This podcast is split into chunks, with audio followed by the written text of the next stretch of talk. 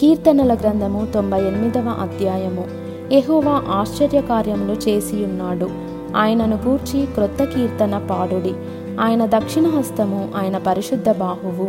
ఆయనకు విజయము కలుగజేసి ఉన్నది ఎహోవా తన రక్షణను వెల్లడి చేసి ఉన్నాడు అన్యజనుల ఎదుట తన నీతిని బయలుపరిచి ఉన్నాడు ఇస్రాయేలు సంతతికి తాను చూపిన కృపా విశ్వాస్యతలను ఆయన జ్ఞాపకము చేసుకొని ఉన్నాడు బూదిగంత నివాసులందరూ మన దేవుడు కలుగజేసిన రక్షణను చూచిరి.